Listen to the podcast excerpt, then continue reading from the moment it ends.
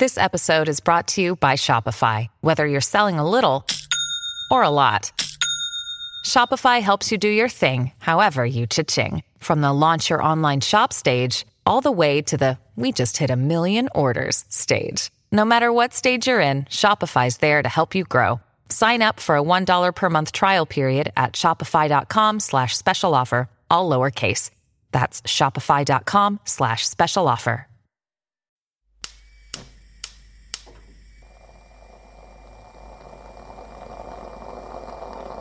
Buongiorno da Massimo Brugnone.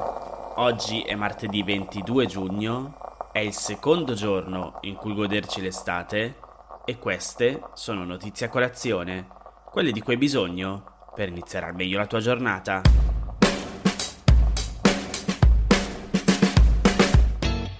Prima di iniziare oggi volevo ricordarti che se ti va puoi sostenere questo progetto con una piccola donazione tramite il sito www.notiziacolazione.it.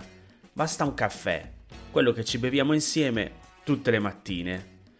Però ora veniamo a noi. Ieri si è riunito il Comitato Tecnico Scientifico, il famoso CTS, per dare un parere al governo sull'utilizzo della mascherina all'aperto decretando che non sarà più obbligatorio in zona bianca e nelle situazioni in cui è possibile mantenere il distanziamento tra le persone. L'avrai sicuramente già sentito al telegiornale o tra i GR, insomma l'avrai letto sui social. Quello che però volevo specificarti è che a differenza di quanto titolato da alcuni giornali, il CTS in realtà ha indicato due date possibili per togliere l'obbligo. Il 28 giugno, quando probabilmente tutte le regioni italiane saranno in zona bianca, oppure il 5 luglio. Poi in serata è arrivato un tweet del ministro della salute Roberto Speranza che ha annunciato che l'obbligo verrà tolto lunedì 28 giugno. Però ancora un decreto ufficiale non ce l'abbiamo in mano. Secondo il parere del CTS, però, l'obbligo della mascherina dovrebbe restare in vigore nei negozi e negli altri luoghi chiusi, mentre nei ristoranti e nei locali rimarranno le regole attuali, cioè la possibilità di non indossarla solo mentre si è seduti al tavolo. Come spiega il post, il parere del CTS era stato chiesto da Speranza lo scorso 19 giugno e già da qualche giorno sui giornali si discuteva dell'opportunità di togliere l'obbligo delle mascherine all'aperto, dato che i dati dei contagi da coronavirus in Italia sono in calo da settimane la situazione epidemiologica è in costante miglioramento. Fai conto che la scorsa settimana in quattro regioni non ci sono stati ricoveri in terapia intensiva e anche il numero dei morti è diminuito rispetto alla settimana precedente.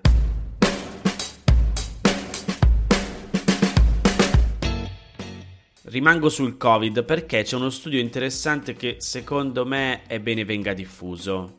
Sì, perché a distanza di quasi sette mesi dal suo avvio, gli effetti della campagna vaccinale in Italia stanno diventando sempre più evidenti nell'andamento dei nuovi casi positivi riscontrati, dei ricoveri e dei decessi. Come mostrano gli ultimi dati diffusi dall'Istituto Superiore di Sanità, alla fine della scorsa settimana tutti e tre gli indicatori sono in sensibile riduzione tra i vaccinati rispetto al resto della popolazione. Il rapporto più recente dell'istituto comprende il periodo tra il 27 dicembre 2020 e il 16 giugno 2021, quando erano state somministrate circa 43,2 milioni di vaccini, di cui quasi 30 milioni di prime dosi. Nello specifico, tra gli ultra ottantenni, i primi a essere stati vaccinati insieme al personale sanitario, si stima che il 92% abbia ricevuto almeno una dose del vaccino e che l'83% abbia completato il ciclo vaccinale. Nella fascia di età 70-79 anni l'85% ha ricevuto almeno una dose. Ora, tra i grafici più interessanti del rapporto, ripreso e segnalato da diversi esperti nel fine settimana, c'è quello riportato dal Post che mostra i casi di infezione con sintomi da coronavirus dalla fine dello scorso dicembre, distinguendo tra i non vaccinati e chi abbia invece ricevuto una dose oppure abbia completato il ciclo vaccinale. Te lo metto anche tra le mie stories di Instagram, basta seguire Massimo Brugnone. Comunque, il grafico mostra efficacemente come i sintomatici siano pochissimi, specialmente tra chi abbia ricevuto due dosi del vaccino. Una sola specifica. Nella sezione dei non vaccinati sono compresi gli individui che hanno già ricevuto una dose, ma che avevano poi manifestato sintomi prima che trascorressero i 14 giorni circa necessari perché si sviluppasse una risposta immunitaria indotta dal vaccino. E per leggere correttamente il grafico è bene ricordare che fino a inizio marzo la quota di vaccinati era estremamente bassa e da questo deriva la minore rilevanza sempre nel grafico, nei primi tre mesi dell'anno. Ora si vedono poi i casi in assoluto, quindi non rapportati alla popolazione, ma al di là del metodo in cui è stato rappresentato, secondo l'Istituto Superiore di Sanità, i dati confermano l'efficacia dei vaccini a oggi disponibili contro il coronavirus e soprattutto mostrano come sia molto importante completare il ciclo vaccinale per avere una migliore copertura contro la malattia.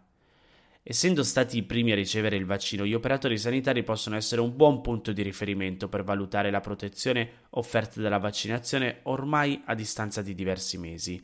E in un altro grafico l'istituto compara il numero assoluto dei casi tra gli operatori sanitari e il resto della popolazione.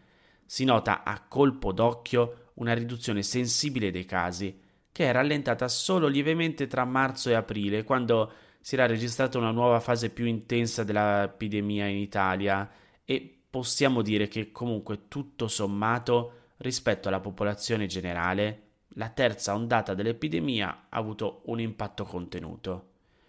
Nell'articolo del post che ti linko nella sezione news del sito www.notiziacolazione.it ci sono poi altri due grafici che mostrano i ricoveri in terapia intensiva e l'andamento dei tassi di mortalità tra le fasce più anziane della popolazione e si vede bene che mentre aumentano i numeri dei vaccinati, diminuiscono sensibilmente quello dei ricoverati e quello dei deceduti.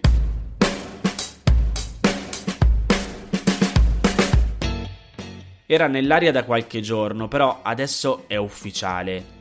Il primo ministro spagnolo Pedro Sánchez ha annunciato che oggi concederà la grazia ai nove leader dei separatisti catalani che attualmente si trovano in carcere per aver organizzato l'embrionale e fallito tentativo di secessione della Catalogna dalla Spagna nell'ottobre del 2017.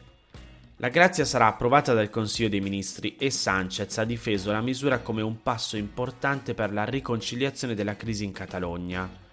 Queste le sue parole.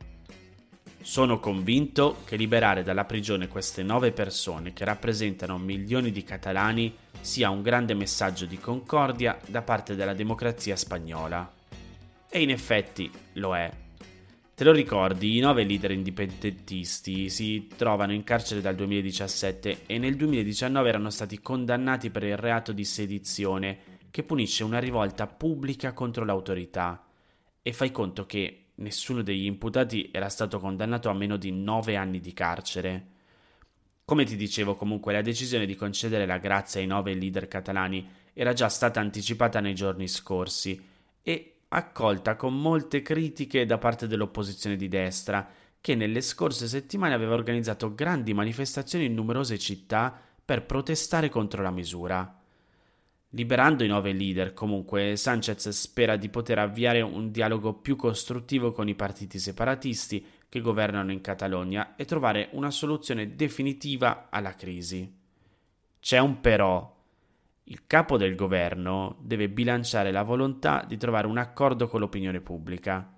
Secondo un recente sondaggio del Mundo, il 61% degli spagnoli era contrario alla grazia mentre solo il 29,5% si diceva a favore.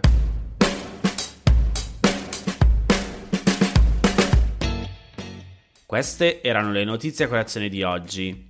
Se ti va di aiutarmi e sostenermi nella produzione di questo podcast, puoi farlo inviandomi un piccolo contributo dal sito www.notiziacolazione.it. Se ti sei perso alcune notizie puoi andare indietro e ascoltare anche quelle dei giorni scorsi e se lo ritieni utile puoi condividere questo podcast inviandolo a qualche amico. È disponibile su tutte le piattaforme audio. Ricordati che se vuoi puoi iscriverti al canale Telegram di Notizie a Colazione per riceverle tutte le mattine direttamente sul tuo smartphone. Oppure mandami il tuo numero di telefono alla mail notizieacolazione chiocciolagmail.com per riceverle via WhatsApp. Ti aspetto domani per iniziare insieme una nuova giornata. Un saluto da Massimo Brugnone.